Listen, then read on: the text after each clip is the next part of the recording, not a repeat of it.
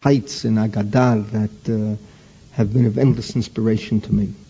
But uh, briefly to summarize what we spoke about last time, the um, the need for one to be totally honest. Life corrupts, and uh, the beautiful example of Shaul Hamelech vis-a-vis David Hamelech, they both expressed regret, but David Hamelech's regret was total, was full was complete. And in that word of the Rav, on the words from the Slichut, that is exactly the tragedy of the Jewish experience at this moment in time. Here we are, uh, so many years after the Holocaust, and so many years after Reform and Conservative Judaism come on the map, secular Zionism comes on the map, and what do we have? Assimilation, intermarriage, same-sex marriages. Certain people are very big and they take off all their clothes and say we were wrong, totally wrong. Should have never left Torah. And all these ideals that we dreamt about with good intentions to remake the world, to conquer the world. The grandchildren, the great-grandchildren of all the founders of the state, of all the Aliyah Bet, where are they today? What are their values today, even if they're living in Israel? And, uh, but it takes a great person. Most people are not capable of that. Most people, even if they know they're wrong and they know they have problems, they're not capable. I have a story in uh, my work on the Rav where the Rav tells the following story in Boston he or he told the story in New York because the story was about Boston. You'll have to see what uh, where I got it from. I don't recall, but it's a beautiful story where the Rav describes this man, a Europeisha, born, bred properly, comes to America. He's now a grandfather, distant from Yiddishkeit. And he starts attending the Rav Shayurim in Boston. And he starts becoming close to the Rav. And he tells the Rav in a moment of total candor and honesty, he says to the Rav, you know, Rebbe, I wish I could come back. I wish I could give up my lifestyle. I wish I could be again the Shemesh Shabbos I was in my youth. I can't do it. And the Rav says to him, why can't you do it? So easy today. And he answers the Rav, my family, my wife, my children, my grandchildren will think I'm crazy. And that's what he answers to Rav. And that's a perfect example of the difference between Shaul and between David HaMelech. And this is why Shaul remains Shaul HaMelech, lost in the dustbin of history, and David Melech is as alive for us today as if he never died. David Melech Yisrael, Chai with all that that implies. And, and this is why the, the Rav said so beautifully, we ended off last week's, the, the last time we met, that's why the vidu, after all we say and all we wish to express, but ultimately, aval anachnu chatanu havidu, that's the psak of the Rambam. And, and, and this is why, in our strivings in life, and I don't want you to ever forget what we spoke about, the Chut and what the Chut means. And, and unfortunately, it's so true. No one in life, only a child. I'll, I'll talk about that next week. A child, it's important that a child only know what Chut of Tachlit, of Shlemut. We pity the children who went through the Holocaust. Forget about the million and a half that were killed, Lo Aleinu even those that survived were scarred for life. What Hitler did, you know, we'd say six million. The truth is we should say 10 million, 11 million, 12 million. How many lives were affected? What type of life did a kid have during the Holocaust? A child to be healthy and normal has to have a childhood of tchelet of the Ramban, not the tchelet of Rashi. Then when we grow older, we can contend with the tchelet of shikul. You're reading me, Danny? I'm saying uh, this is this is the heart of the depth of life now, and and and this is what the Rav said that in order later in life to achieve that tchelet of the Ramban, you have to go through the tchelet of Rashi, and you need resilience. And and see, this is where I always have my heartache with Meir Kahane. I'll spell it out now. He had a terrible experience in Howard Beach He was, I told you, he was the rabbi, a young rabbi. I knew Meir, I mean, intimately. We were, he was my madrich, he was my Rosh Ken, I was the Skan Rosh Ken under him. I mean, we were, I, what can I tell you? He's one of the, one of the, the main people I think of in my childhood that influenced me was Meir Kahane. And here he goes in. I was then learning with the Rav. You know, we're not in, in age. We're about uh, five years apart, uh, six years apart, perhaps, five years apart. But then he goes in and he's learning. I'm learning with the Rav already around the clock, and he already has smicha. He's uh, he's in Howard Beach, and he has that terrible experience. He's making. Excuse me. No, no, no. Meir Kahane is a Mir Yeshiva. He studied in Mir and went to Brooklyn College. He was a Brooklyn boy, and um, he goes into the rabbinate and they it was a new shul. I mean, I, I you have no idea. This Howard Beach shul. Later, my classmate becomes the rabbi. Later, the Howard uh, uh, Safra, the Raphael Safra, if the name means anything to you. He later gets involved with Hechsherim, the tablet K. It was a famous story. They fired him. It was an embarrassment to the shul already. It's from shul today, and and he was giving Hechsherim that were worthless, and the Balabatim fired him, and he went to court, and the court ruled in favor of the shul, not in favor of the rabbi. That a rabbi's main responsibility is to the shul, and not to be out there making uh, tens of thousands or hundreds of thousands of dollars in hechsherim. But uh, that's the shul. It was a, shul that was on the map for different reasons many decades later. So uh, um, I, I, Meir is at then the shul was conservadox, and Meir was making the kids room, and they fired him. And Meir never had the resilience to get over the traumatic implications of what happened. And that affects his whole subsequent life that he can never be a team player.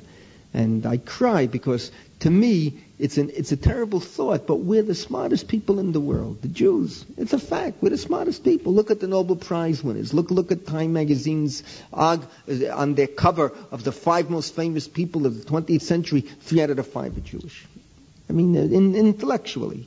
And there's no, no, no, question about it. We're the smartest people alive. That's one of the reasons that non-Jews, uh, some have, have, have enmity towards us. But we're so smart. We're so smart. And yet take a look how in the state of Israel, we can't produce a prime minister that we can look up to, of stature, of leadership, of greatness. You might imagine a prime minister by this time of the Jewish people. Can't do it. Menachem Begin was the last attempt, and he achieved it too late in life. He was already a broken man with heart trouble. Golda Meir, I have to say, was an ishiyut, but nevertheless, she was marred by party politics. What she robbed for the party, not for her own pocket. What she took for the party makes uh, Aryeh Deri look like a, a, choir boy in a church. That's an expression in English. You know, it makes him look like a church choir boy. But but we can't produce. Like in this election, I'm voting Netanyahu, but I have to tell you, I'm not voting Miyahavat Mordechai. I'm voting Misinat Haman. You understand? The Barak turned into an anti-Torah person that's indescribable. Mordechai is, has as much uh, ethical, uh, moral uh, uh, responsibility as a dead Chinese coolie who was assassinated by Mao Zedong. And uh, so I'm voting for Netanyahu, but it's an amazing thought that, but you see, Meir could have been that person, but you have to be a team player. You have to see a leader has that one hand has to be Moshe Rabbeinu above the crowd, and on the other hand, you have to deal with the Hamon Bnei Yisrael. Now, when Moshe couldn't deal with them, I heard this from the Rav, when Moshe couldn't deal with them anymore, when he lost his temper, that's when his life ends. You understand? The Meimeri Bar is not so much a sin as indicative of the Rebbe's inability to relate to his Talmudim. It's a meritic thought I heard from the Rav the day we got speaker. We had a, we had the only smicha class in history. I look back now at Ashkacha Pratet. You know, generally there's a Chag smicha every three years, four years. Danny Yalkut is going to get going to wear a, a, a, a, high hat, and David and whatnot. Maybe they'll remember to invite me to the Chag smicha. They'll remember they had a Rebbe in Israel. It would be a, miracle every year. But we wanted to invite you. Tell the authorities that be you had a Rebbe. You want him to be invited and be part of it. What's the difference? Doesn't matter. I'm big enough to live with or without it. But anyway. Uh, so there's a Chag every three years, four years. That year, in 1961, there was a Kabbalat Panim for the Musmachim of that year. It's Minashamayim, because that's when that picture was taken where I'm sitting right next to the Rav to prove in my work on the Rav when others will try to say, Rakeffet, he never learned by the Rav. He never knew the Rav. What are you talking about? I have a picture. It was taken, that day was the day the Rav gave the drasha on a Rebbe who can no longer relate to his Talmudim. And it's a Meridic drasha. And, and, and this is the gauntlet of leadership But you can't achieve the chut of tchelet of the Ramban without going through the agony of the chut tchelet of Rashi. And, and, and, and this is what the Reb said. Now I'll go one step further on upon this before we move into Shlichut. Yeah. The, no, that's what we spoke about a few weeks ago. The Chelet of Rashi represents suffering, Shikul Bechoret, Tichla, death, frustration, illness, despair, righteous suffer, uh, everything that a Torah Jew goes through. We're mocked, we're laughed at, the, the, the, leave out now heavenly matters earthly matters, what we go through in life, what I spoke about last night with, with, with Barak, with, with, with the, with the kinus on Shabbat. Barak didn't address it, but, uh, but the, on Shabbat to bus in thousands of Russians that, that eat chaza and that they're the future and with hatred and enmity against Torah and Shas and Haredim. And I remember Haredim is a cold word. I learned long ago it's a cold word. It doesn't matter if you're wearing a black kippah or a kippah sruga. When someone walks into this room, he hates you two guys equally. He doesn't look at the kippah anymore. He hates the three of us. And so I'm saying I learned that already. When they say Haredim, they mean me, and they mean Bruria, they mean Kiat Moshe, they mean Merkaz Harav, Faket. They hate us more because we're a threat to them. We're Zionists, we live in the land, we care about the land, we serve in the army. Imagine they, they, they came out, there are too many religious officers in the army. Yeah, some office, I mean, it's unbelievable. Instead of making a, a Shehecheyanu that we live to see yeshiva boys integrate within the Israeli army, there are too many religious officers in the army. So uh, uh, this is this this is uh, Shalom, this is this is the tichla, this is the frustration, this is the heartache. And unless you've experienced it, you cannot rise to the tchelet of shlemut, of the Ramban, of, of, of, of Shemayim and Rekia. Everything I spoke about, the Gemara in Menachot, the Ramban, everything he spoke about weeks ago. Yes, David. Relax, relax. Let me let me teach Torah now. Uh, uh, you're absolutely right. Uh, yeah. The Ramban's Tchelis is completeness, shleimut, tachlit, kolel hakol. The heavens, the earth, the firmament, the land, everything blends into one. It's beautiful. And, and, uh, and it's only, only when we can put on a talit, only when we can kiss the tzitzit, only when we can appreciate the tchelit, that's when we can rise. And the Rav said, take a look, when we talk in the Torah, when we begin, when you say the Shema, Lahavat Hashem Elokeichem uliyavdo b'chol avavachem u'b'chol nafshechem. Devarim Yud Aleph Pasuk Yud Gimel. How do you refer to God? Lahavat Hashem Elokeichem. Distant. Guf Shlishi. Third person. Afterwards, when you put on the tzitzit and reach the Pashat tzitzit, and you put on the Tchil Tchelet, and only then, how does God speak to us? Guf Rishon. V'amidbo tetvav pasuk memalef ani Hashem Elokeichem asher hotzeiti etchem me'eretz Mitzrayim liot lachem lelokim ani Hashem Elokeichem. It's a different relationship already. It's the most closer relationship. It's already guf rishon, guf. It's no longer guf shlishi. And you have to need the tchelet. That's the lesson. That's the message. That's the insight. That's the guidance. And the whole relationship of HaKadosh Baruch Hu changes if you can climb that ladder and master the message of tchelet. And finally, the Reb said, and he quotes the Gemara in Shabbat, it's a famous Gemara, Shabbat of Chavchei Omid Bet. Kach hayam in Hagosh Reb Yehuda Barilai. Reb Shabbat מביאים לו הרי ומלא חמים ורוחץ פניו, ידיו ורגליו, ומתעטף ויושב בסדינין המצויצין, ודומה למלאך השם צבקות. And the Rebbe asked a simple, simple question. Look at the Gemara. Mabat Rishon, first glance, intuitive reaction, what is uh, the Gemara telling us? The Gemara is telling us how to get ready for Shabbat. You have to wash and bathe and get dressed. All right, all of us do that. It's covered uh, kibbut v'oneg. Everyone understands that. But the Gemara adds one word. V'yoshev B'sadinin hamitzuyat Why did the Gemara stress the tzitzit? We can wear tzitzit all week. Tzitzit has nothing to do with Shabbat. There's no, the kiyum of tzitzit is the same kiyum on a weekday Monday or on a weekday Tuesday, exactly like the same kiyum of tzitzit on Shabbat. You understand? What is the Gemara saying here? And the Gemara throws in, Sadinin v'yoshev b'sadinin hametzuyatzin v'domeh. And then the Gemara says, v'domeh lemalach Hashem tzvakat. And the Rav said something beautiful he said the Gemara is giving us a, a, a, much more basic message. It's not only, it's not just the message of Shabbat here. The Gemara is saying something much deeper. What does Shabbat represent? Shabbat represents the break with the chulin, the break with the weekday.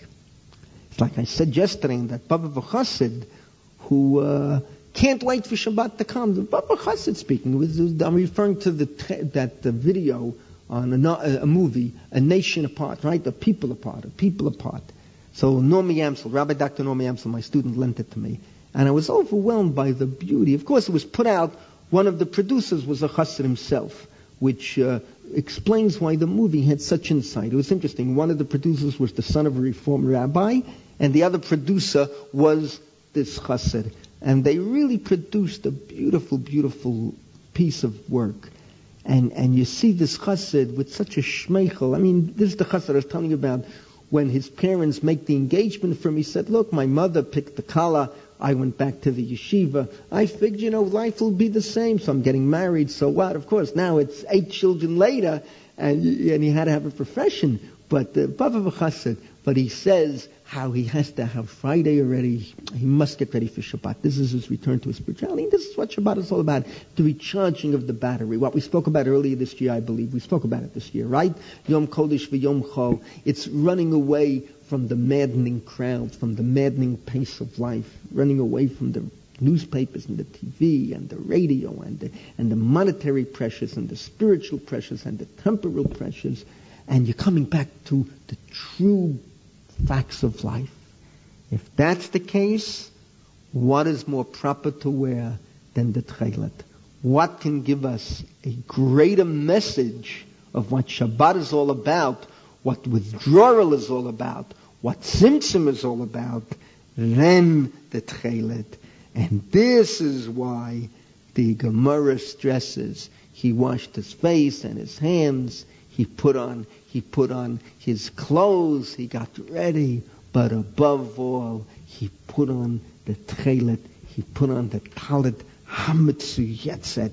And, and at that moment already, when you've taken off the fig leaves, when you're putting on a proper beged, when you're wearing the talit, when you're wearing the tchelet, when you understand its message, at that moment you're ready, l'kabel Shabbat, and as the Gemara says, Vidome Lamalach Hashem Tzifakat.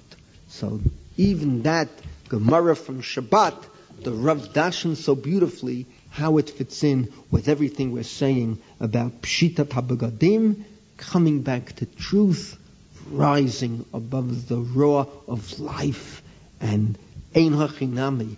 From the point of view of Tzitzit, Shabbat is no more important than a Monday or a Tuesday. From the point of view of the message of the Tchelet, there's no comparison. On a Monday and Tuesday, we're rushing, we're running, we're sinking, we're shouting, we're yelling, we're overwhelmed.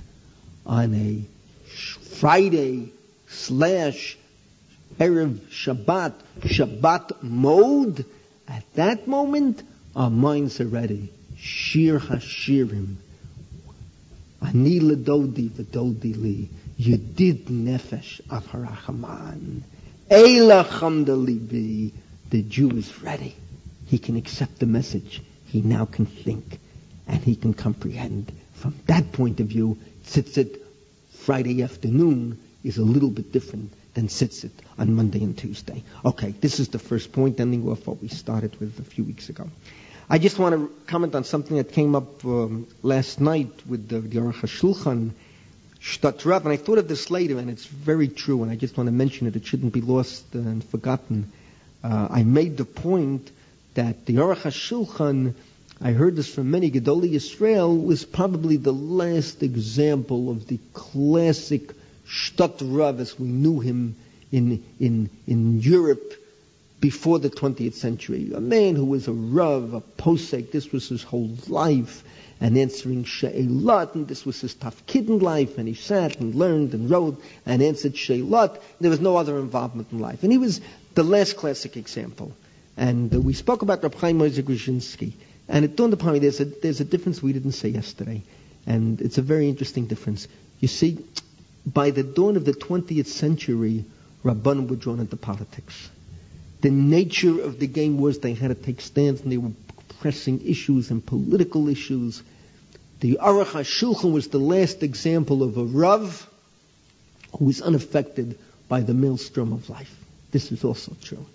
Chaim Ozer was Taka the Rav of Vilna. He was a posek mufak. He was also a political leader, the head of Agudat Yisrael.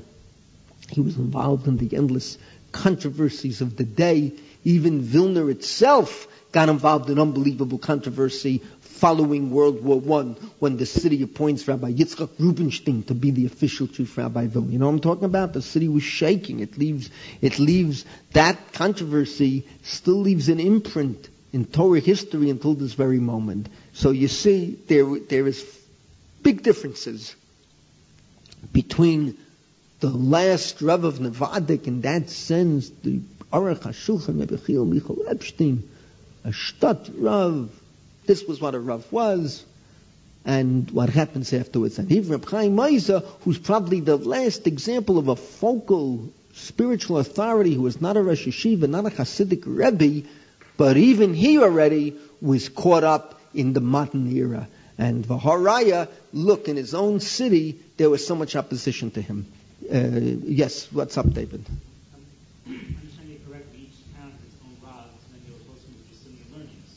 No, no. In other words, what I meant, what I meant by the term shtat rav, that he was the rav of an of an elegant community, and his only task was to be the rav, to paskin sheila. That's what the community expected of him. That's what he devoted his life to, and he and and he was able to learn and write and paskin, and and it was a world unaffected by the storms around it. Right? Essentially, that was the heart of the test. The heart of his test, the essence of his existence, was to be the posek for the greater Nevadic area. Right, exactly, exactly. This is what I said. And then by the 20th century, the whole world has shifted. There were no rabbanim of shuls. Who says there were rabbis of shuls? What shuls had rabbis? Who ever heard of rabbis of shuls in Europe? It was unheard of. In Germany, you had rabbis of shuls. Then when you become westernized, you start emulating the church. The church has a priest, and you have a rabbi. In America, the first Orthodox shuls had rabbis. It was unheard of. The Rav comes to Boston as rabbi of a shul. He comes to Boston as, as, as Shtat whatever that meant at that time. You understand? In America, they try to emulate the old European concept, but of course it fell away. And today, at this moment of time, we've reached a point, including Israel, where the main authority is in the hands of Rosh Yeshiva and Hasidic Rabbeim. Rosh Yeshiva in Europe, when you begin with, there wasn't a Rosh Yeshiva who wasn't a Shtat Rav. In other words, the Netziv was Rosh Yeshiva of, of, of and he was the Rav of Volozhin. Reb Chaim Volozhin was the Rav, was the Rav of Volozhin and the Rosh Yeshiva. There's no such concept as a Rosh Yeshiva who wouldn't be a Rav of Ishtar. It was unheard of. And gradually, the whole mantle of power shifted. Today, it would be unheard of. Could you imagine? Rav Moshe Feinstein would be Rav of a city. It's impossible. And if Moshe would be possible, could you imagine today's generation of Rosh Yeshiva? It's not Shayach. They're Rosh Yeshiva. They're not the, they're, they're not Rabbanim that can deal with, with, with, with city, will, will be involved with the whole city and problems and, and, and, and politics. They're Rosh Yeshiva. And it could be the demands of life as such in order to build yeshiva and finance yeshiva. Today, the, the, the, the Rabbanim uh, who are Rosh Yeshiva, Zelachud v'Zelachud, but the whole rabbinate has changed. The whole rabbinate has lost prestige. You don't find the Doli Israel in the rabbinate. You understand? There's the whole, there's like a benign attitude. If he's a practicing rabbi, if they'll say he's a Talmud Chacham, it's the greatest compliment in the world. But you never heard anyone yet should say that this was a Gadol Israel. The last example in America of the one who broke the rules of the game was Reb Lazer Silver. Reb Lazer Silver Taka was, the, was a Shtat Rav who rose above it and achieved prominence and influence.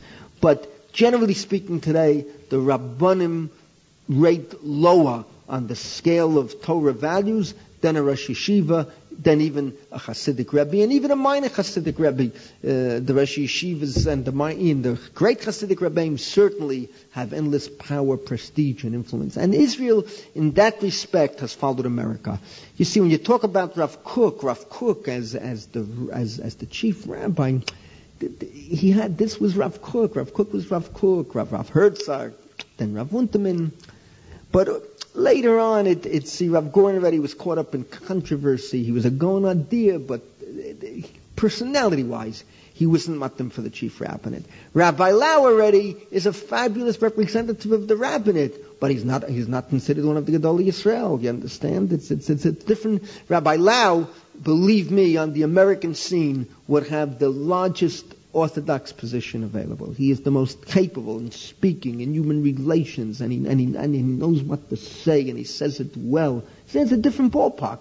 But on the other hand, if it comes to issuing a psak, if Rav Lau doesn't have the backup of the Rosh Yeshiva, it's not, it's not going to carry much weight. And, uh, and the world has shifted gears. Uh, listen, it, it's not a value judgment. It's like I say all the time. I, I can call your attention as a, as a historian I can call your attention to the shifting of gears. I'm not saying one is better, one is worse. You understand? It's the same thing with YU. Rabbi Lamm is Rabbi Lamm. He's, he's in a different uh, gestalt than Rabbi Belkin or Rabbi, uh, or Rabbi Revel. There's no two ways about it. Doesn't mean one is worse or one is better. It's a reflection of the times. But this is where we're at today. Excuse me? Yeah, of course, because Rupture and Reconstruction, calls man, you had Shtat Rabbanim and you had the living Masorah, it was a different way of life. When, you, when all this is destroyed, then the printed word becomes much more important than, than the oral tradition. And this is where Rab feels the Mishnah Brura already represents the start of the, of the Rupture that people need a volume, and it has to be spelled down, and this and that. I mean, what who, many shalas in the Mishnah Brura a, a hundred years ago weren't the shaila. You look what your father did, what your mother did. What's the shaila? You look what your zayda did. You look what your neighbors did. You look what they did in the shtibel. But once we lose the living connection, you start to counting up achronim and achronim do this. Or another example is like my son-in-law, Reb Chaim Meisen. He lives like the Vilna Gaon. Where does he come to the Vilna Gaon? He ever saw the Vilna Gaon? He ever saw Vilna? He's of Hungarian origins. Where does he come to? I'm, I'm from Vilna. But uh, he adapted the Vilna Gaon because there's no family tradition already. It's lost in Flatbush. It's lost before Flatbush. So he now reseeks something where it's no longer the mimetic tradition of what he saw, but rather the written tradition. And he has a tremendous collection of volumes on the Gaon, and he'll tell you what the Gaon did here and the Gaon did there, etc. I don't live that way. I live, I, I told you more than once, I, am filled with contradictions. I know many things that my Rebbe did, I don't do it. Why? Because I didn't see him do it. I know it, like, for instance, he took two matzah at the Seder. And believe me, intellectually, two matzah, in, in, halachic intellectual, you understand what I'm saying? Is much more meaningful to take two than to take three. Well, if there's a din of lechem only, what is three? Three matzahs is meaningless. There's a din of lechem mishnah. If there's a din of lechem only, it has to be within those two matzah. Not to take a third matzah and break it. The Gaon's absolutely right. My Rebbe's absolutely right. I do like Klal Yisrael. I can't change. All my life I was taught three months at the time I was in kindergarten. Cohen, Levi Yisrael, Alanarishkeit, they taught that's why you take three months. I can't change. What I saw the Rav do with my own eyes, I do like the Rav. I stand for Kriyat HaTorah. I, Meika Din, you don't have to stand. We don't pass like Marami Rottenberg. It's only a day you're in the Ramah. I can find all types of Faterim for sitting. I saw the Rav stand. I never saw him sit. Baruch Hashem, I'm young. I'm healthy. I can stand. I've stood for Kriyat HaTorah since the day I entered the Rav Shir, probably before already, because I saw him in the base medrash and everyone wanted to emulate the Rav. You understand what I'm saying? So I already have a bit of the mimetic tradition within me, plus beyond that. But the whole Baal Tshuva movement and our whole lack of confidence, this is Reb Chaim's point.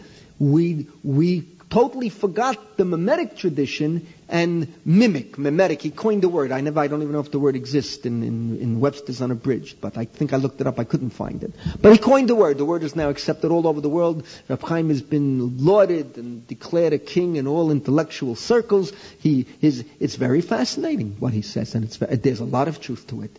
But, but, but that's why we now go to the text. We're text oriented. We hop on a Rebbe. You understand? We hop on the Vilna Gaon. But when the world was yet normal, I come back to what I said yesterday, and then I want to move further. When the world was yet normal, probably the last example of a real shtat Rav was the Aruch HaShulchan. He was Shichmo Lamaila.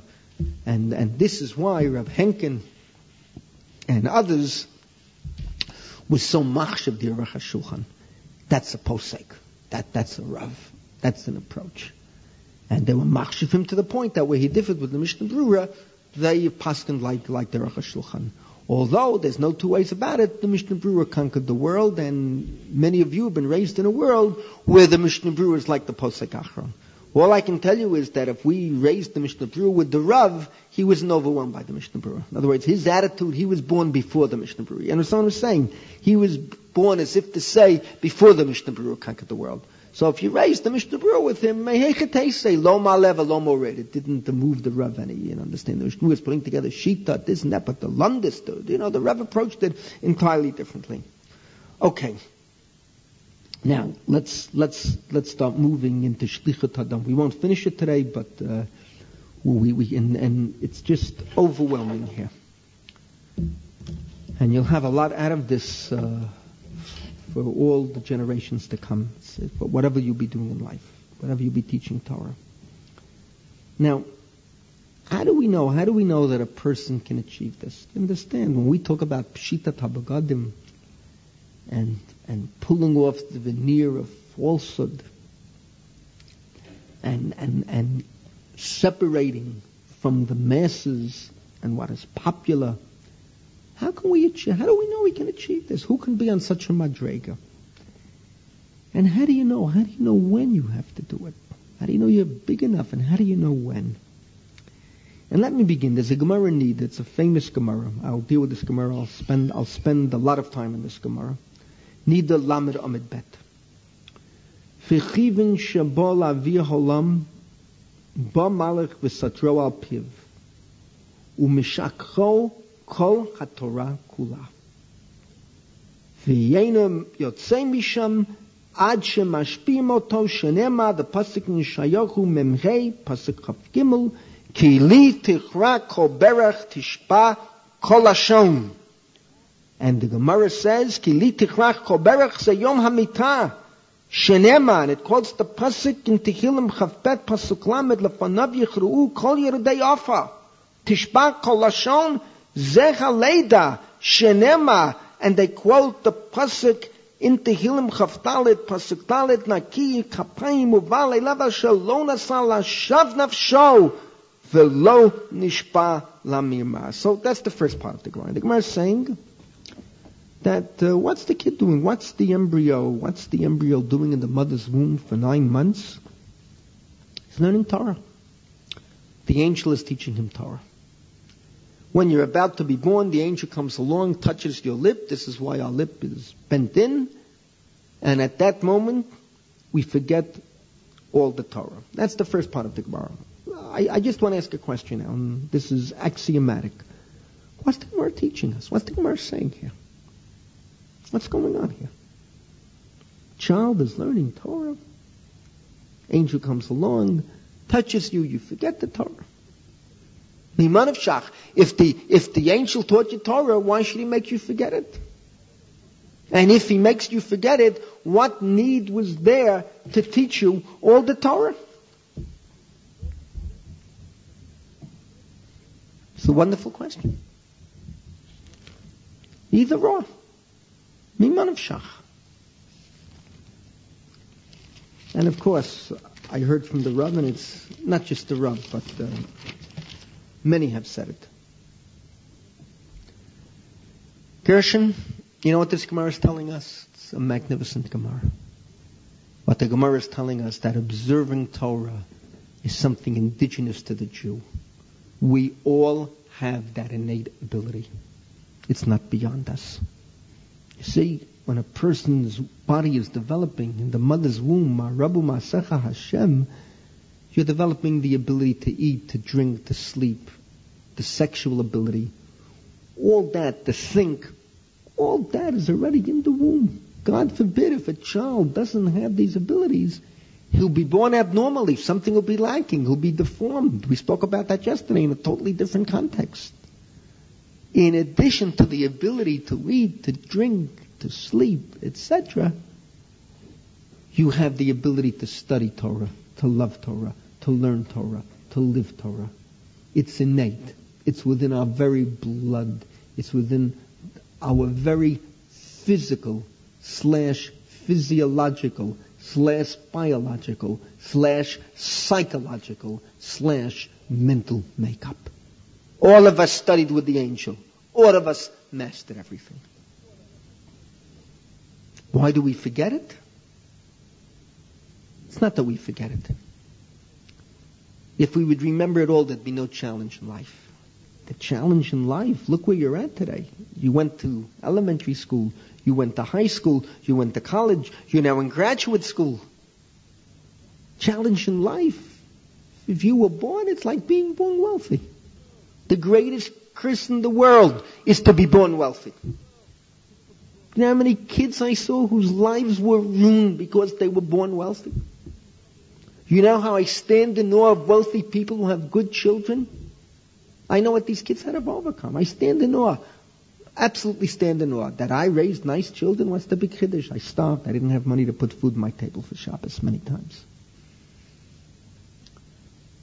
Wealthy people I have a student Spoke with me Saturday night. Calls me. The only one he talks with. Lower Lane, 43. Nothing with nothing. Nothing with nothing. Brilliant. Not married. Never held a... Why? His parents died. Left him enough money to live on. He's not wealthy, but he has enough money that he can live to be 120 and never have to work a day in his life. He was an only child. It was the greatest curse that could have happened to this kid. Halavai's parents shouldn't have died, but if they died, they should have left him penniless. They should have given all their money away to tzedakah and left the kid penniless. He today would be a gon, a Rosh Yeshiva, professor. Whatever he wanted to touch, he would have succeeded. So imagine you're born knowing Shas and By the way, there were some kids born. You know the story. Kids were born that in the wall of Shas. It's unbelievable. The, they took them to Gedolei Israel. It happened already here in the 50s. They took to the Chazon Ish, gave a bracha, forget everything. The worst thing in the world. The Reb Kivei could tell stories. I don't know how to explain it, David. Don't ask me black and white. Uh, they, they, say, they say that the Malach forgot to touch them. I don't know. No, but the Vilna Gaon wasn't born with the knowledge. We're talking about kids that their father would be holding on their lap, and the father's learning a Gemara, and a ten-month-old kid is reciting the Gemara word by word ahead of the father. You understand? The Reb Kivega writes about it. In his time, there were some examples, and all the kids died young. And this kid, no one knows the kid's name until today. Of course, they went to the Chazon Ish and gave a bracha. Forget immediately. Could be the angel forgot. I don't know. Just like a kid is born. We spoke about yesterday with six fingers, with the simonim, with, with aguna. So Ken Zain, the angel forgot. Angels aren't perfect either. Ken Zain, I don't know. Talk about it next Monday. Talk about it next Monday, angels. It's a meritic thing. What a magnificent Gemara. This is why Balei Tshuva, you see people are overwhelmed from afar. Those of you that have dealt with, with, with the Jews that are afar, people who are distant, oh, Shabbat, Kashrut, Tarat. It's so difficult. And you have to encourage them, no, it's not difficult. You have that ability. It's easy. It's a rhythm to life. You know how to breathe. The angel taught you all of Shas.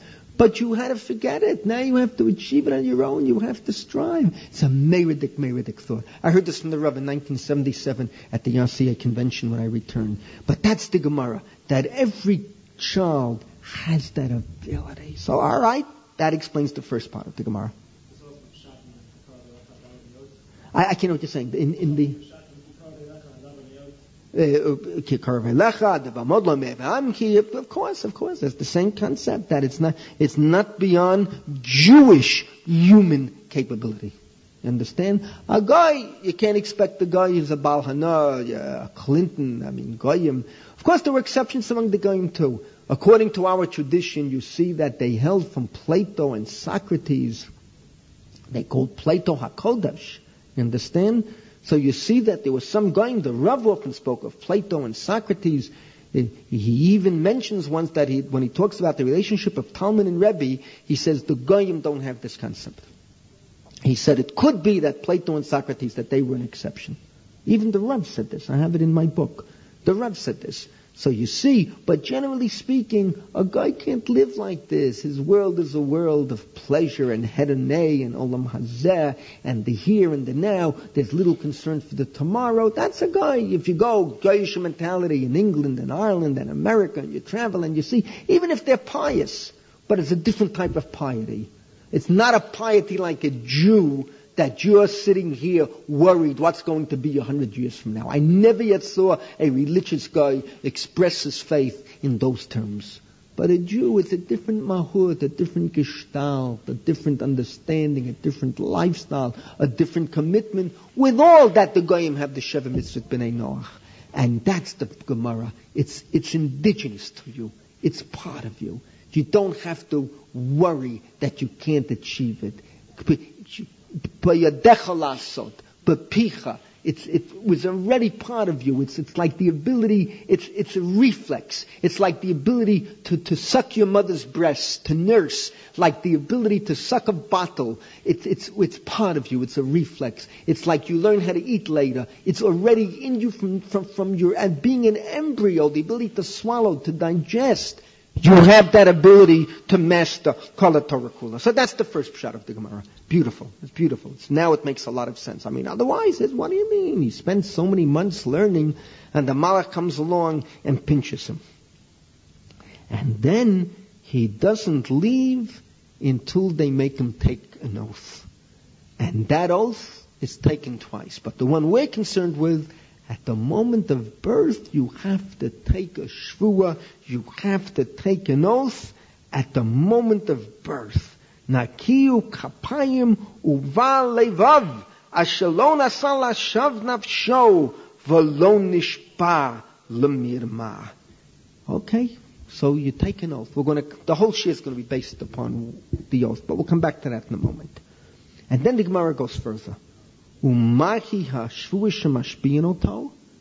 And this, by the way, is uh, Tanya. The first parak in Tanya deals with this. What is the shvua that they make him take? Take tzaddik v'altahi rasha. Be a tzaddik and don't be a rasha. Va'afilu kol olam kulo omrim lecha tzaddik ata. Heye beinecha karasha. והביא יודע שהקדוש ברוך הוא תוכר משותף טהורים ונשמה שנתן בך טהור היא אם אתה משמרה בטהרה מוטב ואם לא, הריני נוטלה ממך. That's the end of the Gemara. So the Gemara asks, what is the shvu? And again, it's unbelievable. The Gemara says, you take a shvu, take something for Rasha. Beautiful. But then the Gemara continues. And even if the whole world says that you are a tzaddik, consider yourself a rasha. What's happening here? What's happening here? What does it mean, a? How can you take a? It's matnel masha kativ Torah. Can anyone tell me why? Every human being, wants the basis of human existence? The basis of Torah existence? The basis of schad? We all have bechira chavshet. What's going on here? You take an oath, you're going to be a tzaddik, you're not going to be a rasha. There's no need for you to be born, no need for you to live, there's no Yom Kippur for you. There's no Schavionish for you. Think for a minute. We all have Bechira Chavshet. What does it mean to hate Tzaddik Veltei rasha? No such thing. You have an absolute choice to be a Tzaddik, to be a rasha. and you take an oath. You, what do you want to uproot your freedom of choice? What's happening here? Not only that, ואפילו כלום כלומרים לך צדק אתה, היה בעיניך כרשע? What a terrible principle. What a terrible thought. It's the worst possible chinuch. Put a person down, it becomes self-fulfilling. The worst thing in the world you can do, and we, you can, you have many children. Not all children are equally bright. Not all children are equally smart. The worst thing in the world you can do is tell a child, you're a dummy, you have no mind, you have no head, why can't you be like your brother? It's the worst thing in the world you can do. Because from that moment on, that child reaches the conclusion, I am a dummy. I have no mind, no sense trying to study. It's the worst thing in the world. The same with the Rebbe.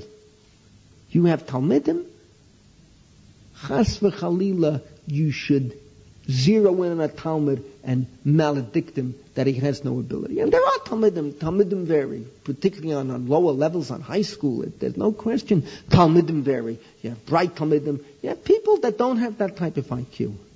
You have people who are not matmidim. You know, it's an amazing thing in life. You have people who have lower IQs but have hatmada. They ultimately achieve a lot more than the big shots with the high IQs who never devoted a moment to study.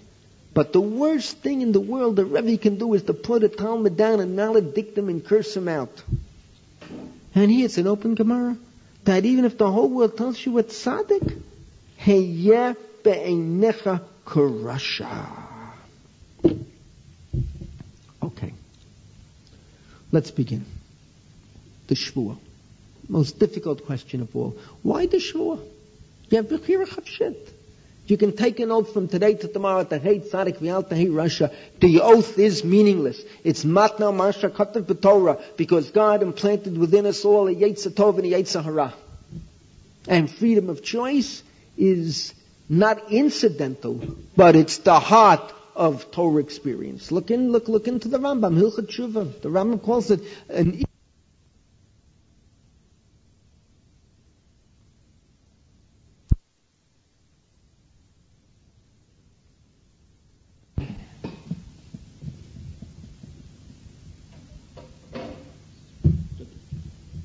because last night I had a sh- I, I had a heart failure for a moment. It had jumped from tape and we couldn't hear it play back. Then we put it back on tape. It was fine. Okay, back here. Uh, what's the shvua? How can there be a shvua? What good is the shvua? It's b'chira chapshirika gadol. But the Rev said so beautifully, no. The shvua here represents an entire different concept. The Rebbeinu Shalom said to Moshe b'Mitzrayim, Shmot Perik Gimel, Pasuk Yud, V'ata, Lecha, V'eshlachacha el Paro, V'hotzei et ami b'nei Yisrael, mi Mitzrayim. Look what's happening here. The Abishta, the Rebbeinu Shalom, the Adon Kol, the Ein Sof, Melech Kol Chei Olamim, needs help, needs a shliach, needs a bus of Adam, needs Moshe Rabbeinu to go and take the Jews out of Egypt. And not only that, when you appoint a shliach, we have a klal in halacha, shliach adam kamoto. That the shliach has to be exactly like the person sending him. We learn it out from a pasuk. It's an open Gemara, Kedushin Mem Aleph Amid Bet. And the Gemara there learns out from the pasuk in Vamidba Yutchet, pasuk Kafchet. Kein tarimu gamatem trumat Hashem mikol ma'israitchem ashet tekru me'et b'nei Yisrael. Kain Tarim, it's talking about Trumat Maisa, taking off the Trumat Maisa. Kain Tarimu, Gam Atem. The Torah could have said, Kain Tarimu, Atem. Why the Gam? The Gam is extra. And the Gemara says, Omakra, Atem, Gam Atem, Lerabot, et HaShliach. No, who can you make a Shliach? Who can you make a Shliach? Gershon has fields up in Mevaseret, Zion, not Yerushalayim and he's busy. And he needs someone to go and take off his Tumat Maisred, so he finds a nice Gentile visiting from the south, a Baptist, a pious Gentile, and he says, I'll make you a shliach, go take Tumat and Maisred off for me. with all the good intention in the world. The Gentile can't do it because the Gentile's not Jewish. This is the halach of shlichut. The shliach has to resemble the mishaleach. You can send a shliach, but he has to be a Jew. The HaKadosh Baruch Hu, Kamatem is making a shliach. What does this mean? You know what it means? That the Tselem Elokim that's in every human being gives him the ability to be the shliach of Hakadosh Baruch Hu. Atem gam atem, the shliach is created in the image of Hakadosh Baruch Hu. The human being is created in the image of Hakadosh Baruch Hu. And every Jew and every human being beyond Jews, every human being can be a shliach of Hakadosh Baruch Hu. And the whole purpose of creation, why people are placed in the world, is that we should rise above the crowd and be shlichim of Hakadosh Baruch Hu. Our lives should be exemplary. Our lives should display that we are messengers of Hakadosh Baruch Hu. That the Tzelem Elokim within us unites with the Tzelem Elokim of the Borei Olam, Atem Gamatem, and we can be his shlichim. And this is the way life begins. We have a mission in life, a goal in life. We are shlichim. We have a charge in life. We have a mandate in life. We are shlichim of HaKadosh Baruch Hu. Where do we have shlichut in the Torah? Where's the first example of shlichut? Where is it spelled out? Where is it written? Sefer Bereshit, Avraham Avinu gives Eliezer Avdo the most important task of all. Go and find a wife for my son Yitzchak. Do you realize how important the shlichut is? The whole future of the Jewish people depends upon the shlichut, rests upon the shlichut. What an important shlichut. And how does that shlichut begin? With an oath, with a shvua. Bereshit Chavdalet, Pasuk Gimel, V'ashpiach b'Hashem Elokei HaShamayim v'Elokei HaAretz l'shalot tikach isha levni b'vnot ha'knani anochi yoshev b'kirbo. Take a look the way it begins. He has to take an oath. Every shlichut begins with an oath. This is not an oath that takes away freedom of choice, that takes away bechira chapshit, chas v'chalila. But this is an oath that says, I recognize the seriousness of life. I recognize how important my task is in life.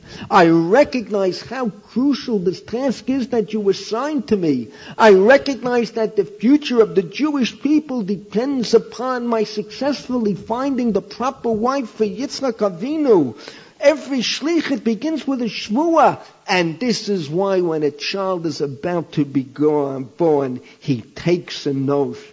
It's not an oath to remove Bechira Chavshed. It's an oath whereby I indicate to HaKadosh Baruch Hu that Tselem Elokim within me recognizes the seriousness of birth, the seriousness of my goals, the seriousness of my tasks, and it's indicative like Eliezer Everett Avraham swore to Avraham, I will be loyal, I will be honest, I will be dedicated, I will be diligent, I will do everything in my power to fulfill the shlichut the human being says to HaKadosh Baruch Hu, I recognize I am your shliach and I will do everything I can to be a proper shliach. That is why he takes a shvuah. And then life begins and we succumb, we falter, we fail, we sin. When a person sins, this is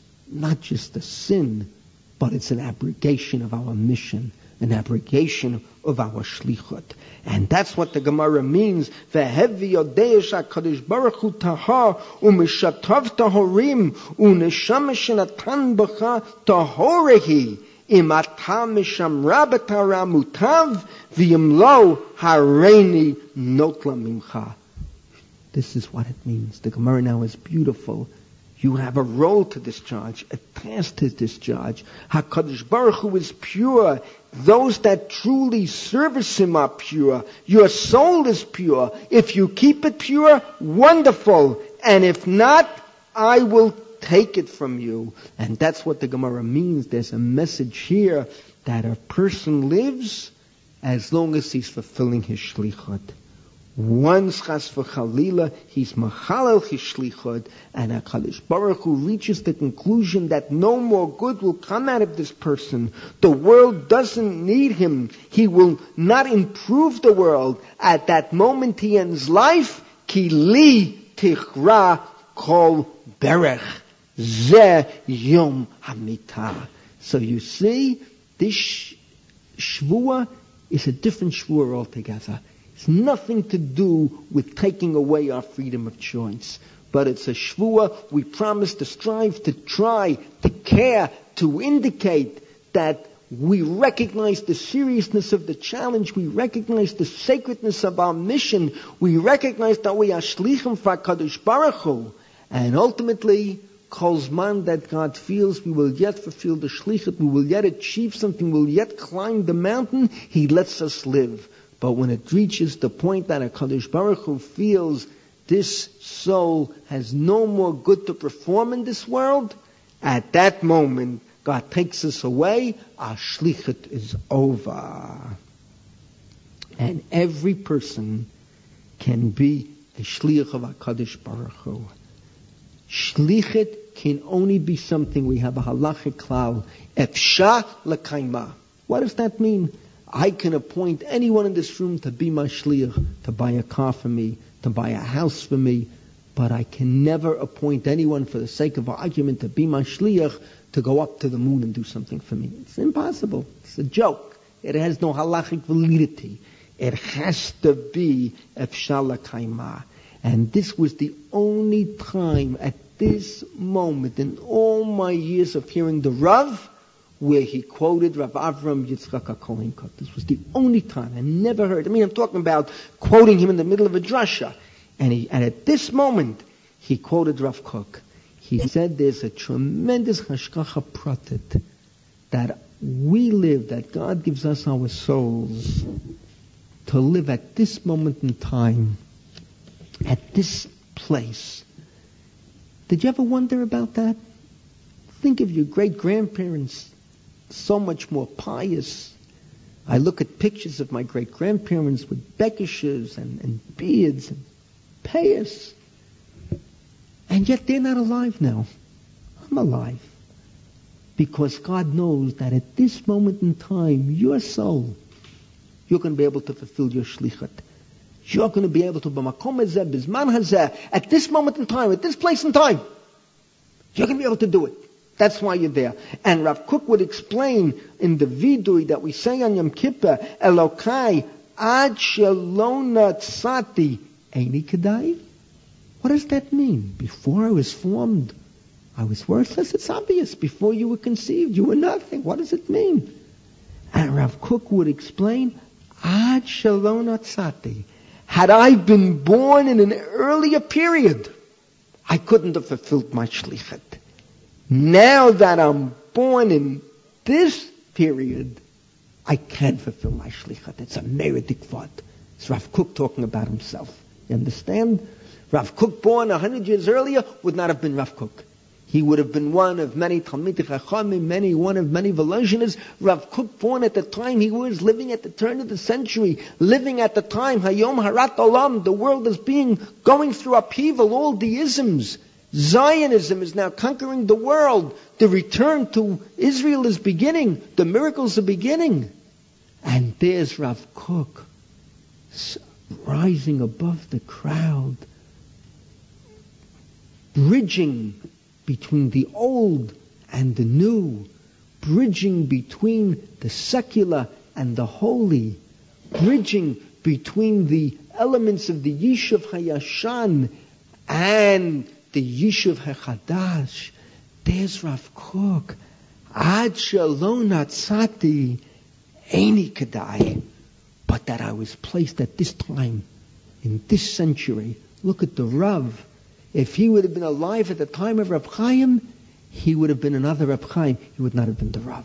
there wouldn't have been Boston and Maimonides and Yeshiva University and, and the entire philosophical thrust of the Ish Halacha and the lonely man of faith, Uvikashtem Misham, and the Kol Dodi Dofek, that would never have been. He would have been a Rab Chaim.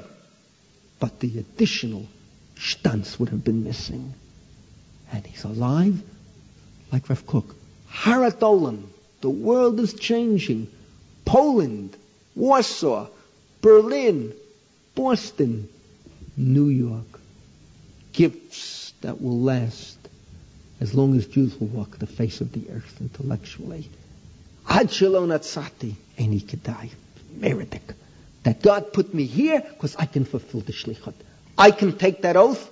I can be true. I can be loyal. And then Rav Kook went further. And nevertheless, a Jew should know as much as he can accomplish. As great as his holiness is, as deep as his loyalty is to his shlichut, Rachshav shenotzati, kilu.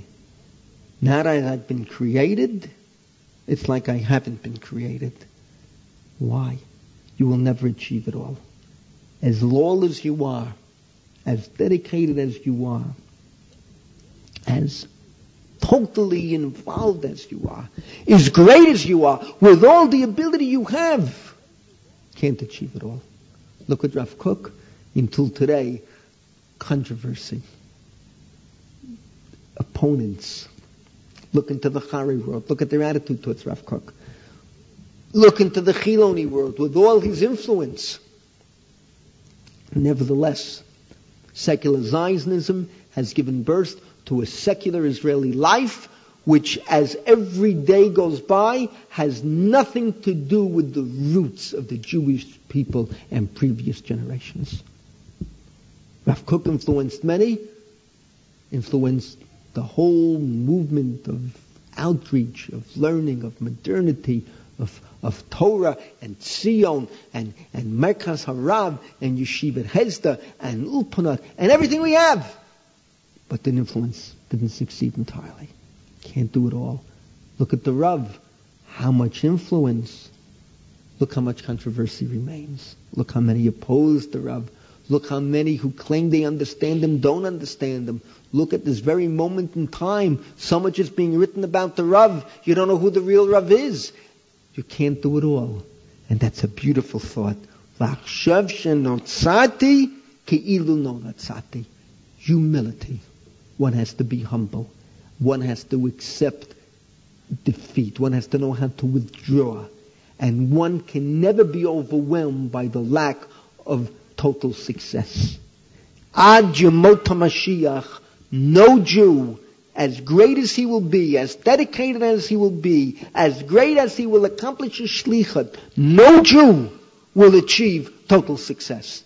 Not Rav Kook, not the Rav, not the Lubavitcher Rebbe, etc.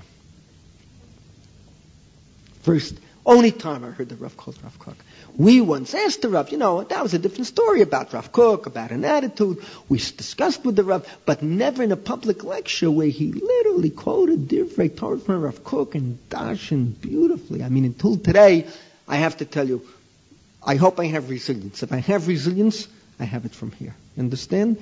I never allow lack of success to thwart me. You understand what I'm saying? You can't win it all. You can't. Not everyone is going to think you, and everyone understands you. But but you have to go on. You have to move forward. You have to go further. You have to do honestly what you believe has to be done. What you believe has to be written. And you can't allow anyone else. You can't. Don't allow yourself to have one illness that many lo aleinu who are out in the field have to be all popular. A rabbi can't be all popular. It is impossible. A person of conviction, of hashkafa, cannot be all popular. It's very important. You understand? You have to understand that. Yes, if you were born before this time, you would accomplish nothing. But remember the second half. It's a meritic quote from Rav Kook. And it gives me such inspiration throughout the year. And That's why I, I remain level-headed. Those of you who know me throughout the generations, the decades, Baruch Hashem, I remain solid and firm and strong. I don't, don't allow the shifting sands around me to destroy me. And I don't want to be popular. I don't say things to be popular. I say what I believe. I have nachat. If you saw David Weinberg's article, I'll talk about it later. That's my student. That's mamish the follow-up of course, he's very sarcastic. It's satire, but it's the follow-up to the lecture that uh, that David Blum heard me give at the at the OU a month ago, and that's all you can. So it's not popular, and people are not popular. And believe me, uh, Saul Berman is more popular.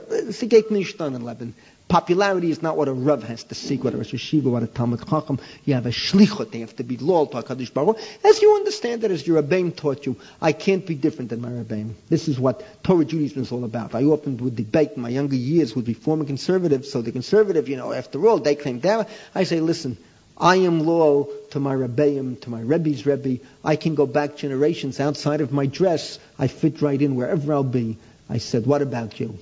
And that always stumped them. You understand? My Shabbos was the same Shabbos that my great grandparents lived in Eastern Europe. My, my, my kashrut and my tarat mishpacha and my values and my davening and my learning. This is a Jew. There's a rhythm to life. Do you know what it means? Uh, a rein chapina mincha. I've used this in public. Just a rein chapina mincha. No, they don't know. Look at you. Oh, oh. I, they don't know what mincha is. I said, this is the way a Jew lives. This is a concept that a Jew has. I said, Shachris, it's the start of the day. Marav is the end of the day. But in the middle of the day, you have to grab a mincha. Understand? I said, this is being a Jew. When you understand what a rein chatmin a mincha means, you understand the heartbeat, the pulse of Judaism. It, listen, Jews have good hearts. If you talk properly, you can open many. You can't accomplish it all. Akshav shenotzati eni kedai. Humility. Be humble. Okay. Let me go further. Uh, say that I can give many examples, but this guides me. It guides me in life. Now, let's go further. Oh, I heard this. I hear the Rav's voice, and it's an amazing. I heard it in Yiddish. It's written out in front of me. I wrote it out in Hebrew. You understand? And I'm giving it in English. But literally, as I'm giving it, I hear the Rav's voice in Yiddish speaking to me. I, I was a kid. I was a, I was younger than you when I heard it. I was Ibigarash, Ibigarash. Uh, over, you, do you know Yiddish Puria? There's uh, Ibigarash. Do you know what that means? Overwhelmed, overwhelmed. I don't know. How would you say it in Hebrew? Uh, Ibigarash. Ma, ma, ma? Mutam? Matim. Mutam. Could be. יכול להיות. But זה לא מצלצל אליי, כוס אני לא גדלתי באותו שפה. But התורה קיבלתי ביידיש, נכון. Ibigarash, I remember sitting there, the Rav, you know, with the failure. I was a kid. Why did you understand failure? To you, you looked at the Rav, the greatest man in the world. You understand what I'm saying? The, now that I was seichet to study the Rav, the, the, about to publish on the Rav, the major work, the man had so much failure in life and so much frustration and, you know, and, and, and he rose above it and he was humble. See, failure humbles you and it's a very important thing in life because schooling turns you into a Bal Gaifer. You know, you're a bright guy, you win awards. Yeah, I was the first in my class when I graduated college, summa cum laude. I found out the Rev graduated University of Berlin magna cum laude, not summa cum laude. You understand? So imagine I'm going around saying, I'm smarter than the Rev. I graduated summa cum laude. He was only magna. I was number one in my class. Hey, school, you know, it builds you up. You're Bright, this, that. And, and you don't have humility. That's what's bad. No one learns Musa. But life humbles you, but you have to have resonance. That's what we spoke about earlier. Resilience. You have to be able to bounce back, to rise. This is, this is the chut hatchelet. You have to rise from, from Rashi to the Ramban. The pshitat the shliach. Okay? That's the shvua. Now, it's not, it's not, not matna mashat kata b'torah. Lehefech. It's to show the sincerity, the honesty, the totality, the commitment. That's the shvua. Let me go one step further. Um, Gershon, do me a favor. Uh, in the closet, in the first box, you'll find the tape. Open it and prepare it. I, forgot that we need a tape afterwards, too. The first box, you see? Yeah, and don't take the 60 minute tape. There's one for next week that I need for an, in case I go over a nine, take a 90. It's the one I need in case I go over 90 minutes. I want to have an additional tape. I, I just want to give the shir next week without any time pressure. Now, how do we know that a person is a shliach? How do we know that a person uh, can be a shliach? Where do we see such a concept? And the Rebbe said something beautiful. Look into Tanakh. The word malach is used both for a malach, a real angel, and for a ben adam. Where do we see it? Give you one example. There are many examples. Shmuel Aleph, Perik Chav Gimel, Pasuk Chav Zayin, Umalach Baal Sholom Mer, Mahera Ulacha, Ki Pashtu Plishtim Al Haaretz. What does that mean? A malach, not an angel. It means a messenger came to tell Shaul the Plishtim have started war. You have to go. You have to fight. What does it mean? Why do you use the malach for a human being as well? And it's very simple. It teaches us a simple lesson. What is a real malach? A real malach is a shliach of HaKadosh Baruch Hu. Just as a real malach can be a shliach of HaKadosh Baruch Hu, a human being can be a malach too. The only difference is that a real malach has no bechira chofshit. But a human being as a malach, as loyal and as great as he can be in devotion to his shlichut, he still has free choice. And the Rav said, and he went in, this is a famous, you'll recognize it from Chumash, from Rashi. The Rav says something a little bit different than Rashi here. He says, this is why we'll understand when the Malachim came to Avraham Avinu, what did he call them? He called them Anashim. Breshit Yudchet, Pasuk Bet, Vihine Shlosha Anashim Nitzavim Alav. What did he call the Malachim? He just had Brit Milah. He wasn't eight days old like Matthew's son. He was much older. He just had Brit Milah, and he was Beka'ev. And the angels came to visit him, and there were three angels, and he calls them Anashim. But when those very angels came to Lot, what does Lot call them? Bereshit Yutet Pasuk Aleph Vayavo Shnei Hamalachim Stoma Be'erev The two Malachim Ein Malach Oseh Shtei Shlichuyut So one already accomplished the Shlichut disappeared Two more went on to Stom and he already calls them not Anashim he calls them Malachim. Rashi of course Al HaMakom Afam Not Rashi cites the Medrash Rabbah I'll give you the exact source if you would have heard the Rav give the shir, you would appreciate how I give you exact sources, because the Rav never gave exact. You know, when he was giving a public shir, uh, Rashi b'tzaiten tun the Medrash, you understand, and then he went further. But it's the Medrash Rabbah, Parshan Nun, subdivision Gimel, and the Medrash says, it's a Rashi quotes it. It's the, not Rashi. It's the Medrash Rabbah, but you know it from Rashi. Eitz lavram shekocha godav yumalachim tadirin etzlo kanashim ku anashim Kuro Malachim, that Avram, that his strength was great, he was called the Malachim. Lot, who of course was on a much lower level, he called them, Avram called them Anashim. But Lot called them Malachim. And what does it mean? What does it mean? What does Rashi mean? What does the Medrash mean? And the Ravs explain so beautifully. This is exactly what we've said. Avram Avinu that had such power he was the truest messenger, the greatest messenger that God had until that time. He was second ultimately only to Moshe Rabbeinu. He had such powers as the Shliach of HaKadosh Baruch Hu. He himself was the greatest human slash malach of his time. If that's the case, when he saw real malachim, he wasn't overwhelmed. He didn't fall to the floor. It's like a Gadol Yisrael greeting another Gadol Yisrael. But Lot already wasn't a great shliach. Lot already looked at Stone and Gomorrah, looked at the gambling, looked at the casinos, looked at the houses of ill repute, looked at the way they lived. He was attracted. Listen, like many of our so-called Orthodox Jews living outside of Israel, lo aleinu, and he was attracted to all this. So you can see already, as much as he was the nephew of Avram Avinu, and Avram did influence him. You know the Ramban. It's, uh, I don't have time now, but Avram did influence him. He wasn't entirely a bad character load. But nevertheless, he wasn't the same type of malach, the same type of shliach like Avram Avinu. And when he saw real malachim, he was overwhelmed. Analogy, a gadol Yisrael walks in, Hamon ha'am take a svadik shul, the people have gathered from Machne Yehuda, they're davening Mincha, Rav Ovadia walks in. They surge to kiss his hand. Doesn't have to be Rav Ovadia, Rav David Yosef, Rav Yaakov Yosef. They'll surge to kiss his hand.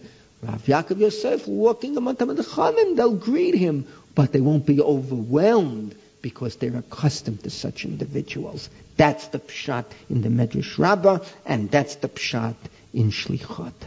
Okay, we're now ready. We won't finish. The next part is, is by far the most moving. But wow, look what we've done so far.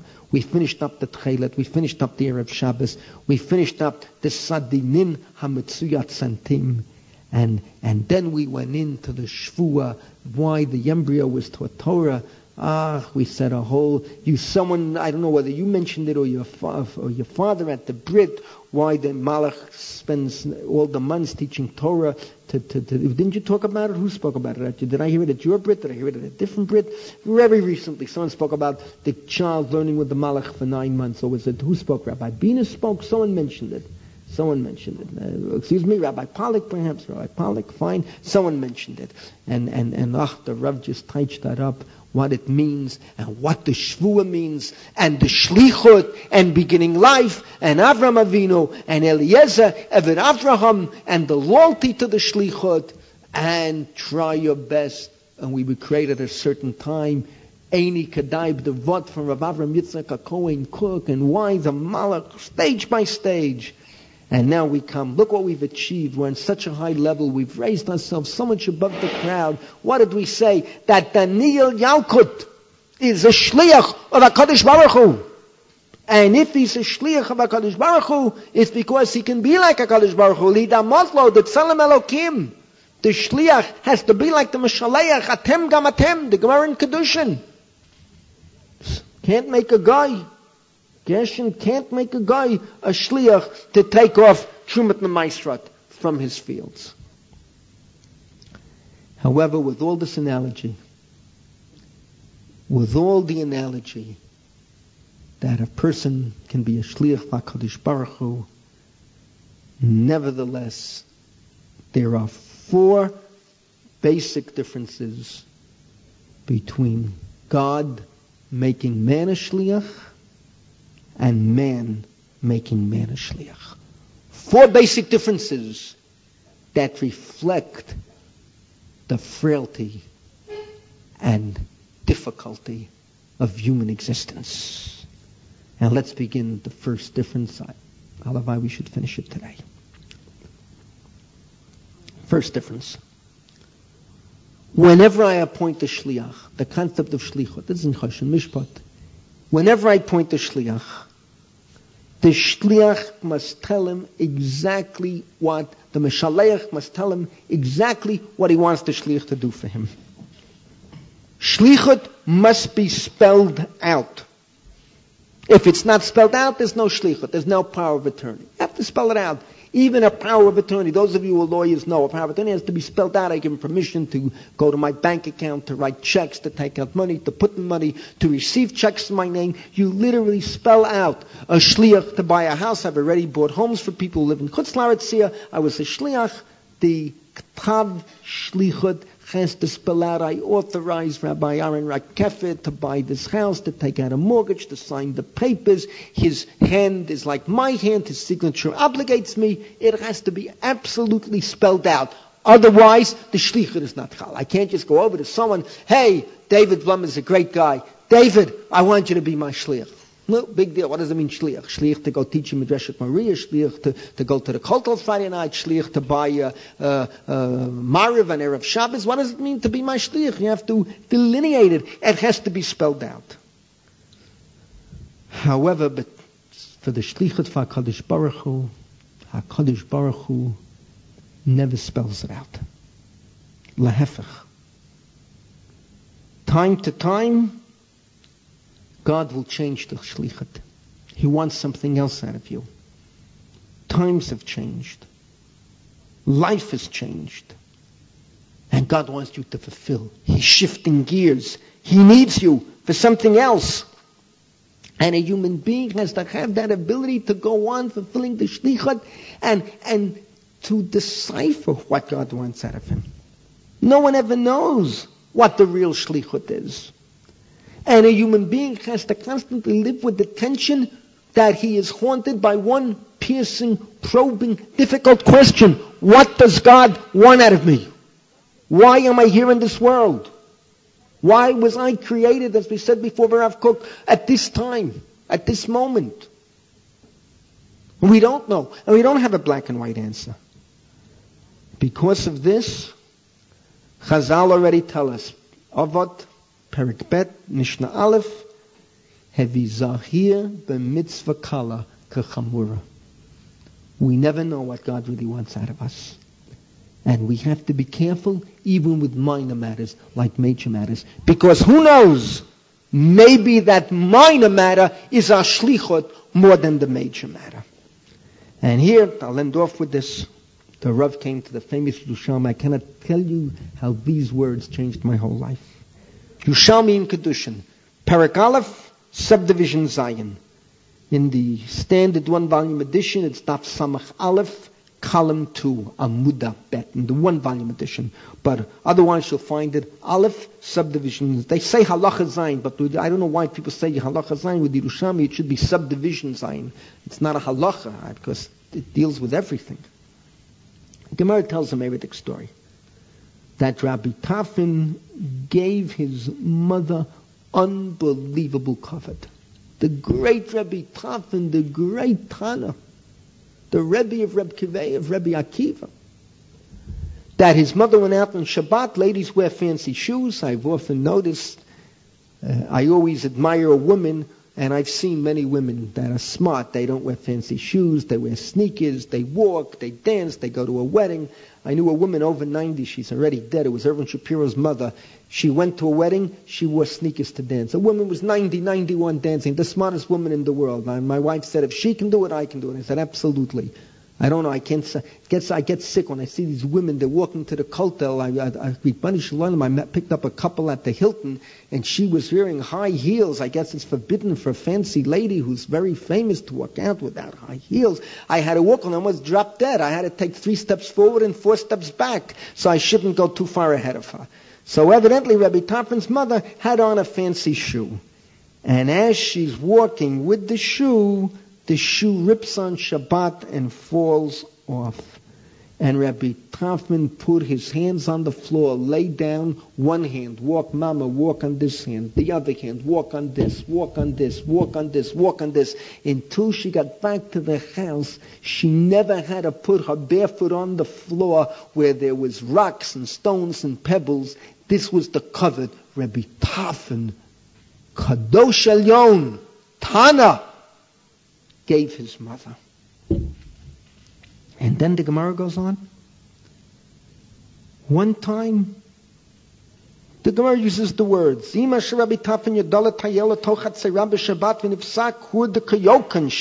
kud the kayokan is, I have no idea, but knowing some of the shoes my wife wears, it probably was like a chalitza shoe that you tie up and you shmai up and it's fancy and dancy, and it just fell apart in Shabbat. And he gave her this tremendous comfort. And then one time the Chachamim came in to visit him. And his mother comes out and she starts shouting and crying, my son is very sick. You see how critically ill he is. Rabbi Tarfon has pneumonia. And she says, pray for him. He gave me such tremendous covet. Deserves to live. And they said to her, what are you talking about? What covet? And she told them the story. And they said to her, Mrs. Tarfon, Rabbi Tarfon's mother, even if your son gave you a thousand and a thousand times more cover than this, he didn't equal even didn't even equal one half of the cover he owes you. Unbelievable Gemara. Word by word, Yerushalmi. The Rav said the Bali Musar asked, What's going on here? The mother's absolutely right.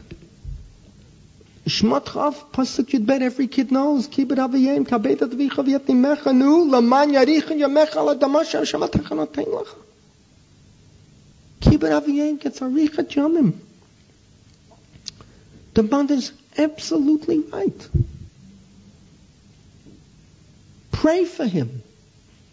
How can God take him away? Look at this kibbut aviyim. You all know Acher, how he became an apikoris. It's a similar story here. It has to be Aricha Jamim. Give him everything. Pray for him. It's a wonderful question. Why did the Chacham in Makkah, why did they say, we're not going to pray for him for that reason? He didn't even do one one hundred thousand. Show me one person in this room that put his hands on the floor, that his mother should walk on his fingers so she shouldn't have to touch the pebbles and the rocks. And the Rav said so beautifully, no, I have the answer. I have the answer. Know what the Rav said? No one knows what their shlichut is in life. Where Shlichim of HaKadosh Baruch Hu, that Shlichut can change from moment to moment. Rabbi Tarfon probably viewed himself as the great Rosh Yeshiva, as the great Tana. This is probably the way he viewed himself. When the Chachamim heard the story, they were frightened stiff. Maybe that's not his goal in life. Maybe that's not his main shlichut. Maybe his main shlichut was to be an example of kibbut aviyim. They heard the story was overwhelming. No one else had ever done such kibbut aviyim from the time of Priyat Olam until this moment. If that's his main role in life, then chas v'chalila, what did the Gemara say? You fulfilled your shlichat, God has a right to call you back. The Chachamim turned to his mother. He didn't even do one one hundred thousand. He's wrong. His shlichet was not to be Rabbi Tarfon the Rebbe. His shlichet was to be Rabbi Tarfon the Dugma of Kibbut the Dore Dorot. As long as Jews will walk the face of the earth, they will cite this Yerushalmi and cite this story. He didn't even do one one hundred thousand. Chas v'chalila. Don't stop boasting about what he did. Didn't do enough. Has to do more. God has to keep him alive.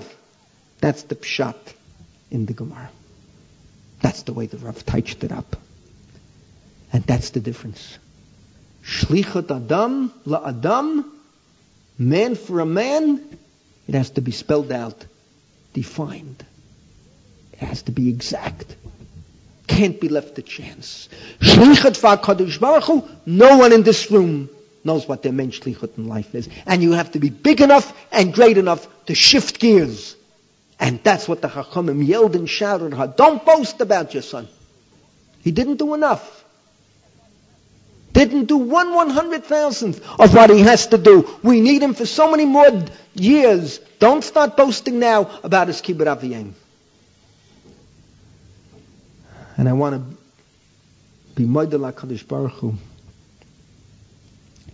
These words of Rebbe were the most important words I ever heard from the Rav in all the years I sat before him. You know my life story? Was the rabbinate, Rosh Yeshiva, taught so much Torah. Then I got that call from the Mossad, 1980. What I did in Russia, what God privileged me to do, a little Bronx boy. My publications. What I stand on the verge of now, Baruch Hashem. And with it all, I've achieved nothing. But I had that ability to shift gears. I don't know what the Kaddish Baruch Hu shlichat, and I'm not finished. I hope he'll give me more. But you have to have that ability. The Rav taught me that. That Rebbe Tarfon, that Yerushalmi, that upteaching. Could you imagine the mother? She walked on his hands. Start boasting. Start feeling you achieved the ultimate. One one hundred thousandth. Got to go further. Keep him alive. The shliach. He took a shvua. He took an oath. He's a malach. Got to keep him going. To reiterate. Okay. Powerful. Next week is like this too. I mean, it's just meridic. The Rav here on a practical level, just the chinuch element. I mean, children, they hear this. Of course, a kid of, of 8 may not appreciate, but a kid of 14 already can understand this. A kid of 13 can understand this already. To appreciate Torah, the Rav. Ah. Ay, Rabbi, thank you. Okay, so what did we do today? We, we uh, first of all, we finished out the Talit Mitzuyetzet, the Tchelet, the Sadinim, uh, the Gemara and Shabbos, Merit Gemara, Merit Gemara. See, that's why the Rav had all that affinity for Chassidut. Because when I was a kid, see, when the Rav said to us, uh, I, will tell you the difference between me and my Rebbe, my Chabad Rebbe says, but uns litvaken, was Shabbos, what is Shabbos? A few minutes before lichbenching, we're busy helping our wives, you know, the fathers, a minute Israel, that the man prepares the candles for the women to light, and they're rushing, they're looking at the clock. The Rebbe was describing himself. And he said, but my Rebbe, the, you know, Rabbi, Rabbi, Rabbi Yaakov Reisberg, his Rebbe, the Chabadnik, in, in, in Chaslovich, he said, Shabbos after 12, he went to mikveh, came back, but ungetan the Shabbos kleider, put on his shtreimel, his bekisha, sat down and said Shir HaShirim. You already felt the Kedushat HaShabbat hours before the Litvak was ready for Lichbenching. See, when I heard that as a kid, I could never be anti-Hasidic. Understand? It, it, it, it, it, purified you. You could never be. You could never, you know, used to Rav Gorelick used to poke fun of the Hasidim and laugh at them. And, and Rav Noach Bornstein once wanted to kill me. I made a terrible mistake. I told him I went to La, Chabad for Shabbos. I went to Lubavitch for Shabbos. It was like raising a red flag in front of a bull. Rav Noach let me have it. You know, he washed the floor with me. Chabad, Chabadska, the Rebbe, and Larentnish, you know. The, I could never be that way the Rav. And that description of his Rebbe was the Gemara. Understand that was the Gemara in Shabbos that we worked on an hour ago. Okay, so and so from there we went into the Gemara Nida. We dealt with the prenatal, which is a Meredikvat, and we went into the whole Shvua, Eliezer, Eved Avraham, and the Shlichut Kadosh Baruch Hu. And then Rav Avram Yitzchak Cohen cooks for it when we're born at a certain time, and nevertheless we have to be humble, etc. And then we went into the heart, the four big differences. We did one difference, a very important difference. Shlichat Kadosh Baruch Hu Shivskiyas. We have to be big enough to respond. Atkan, uh, do me a favor, take out that tape and put in the next tape. Just let me, just let me write where we're.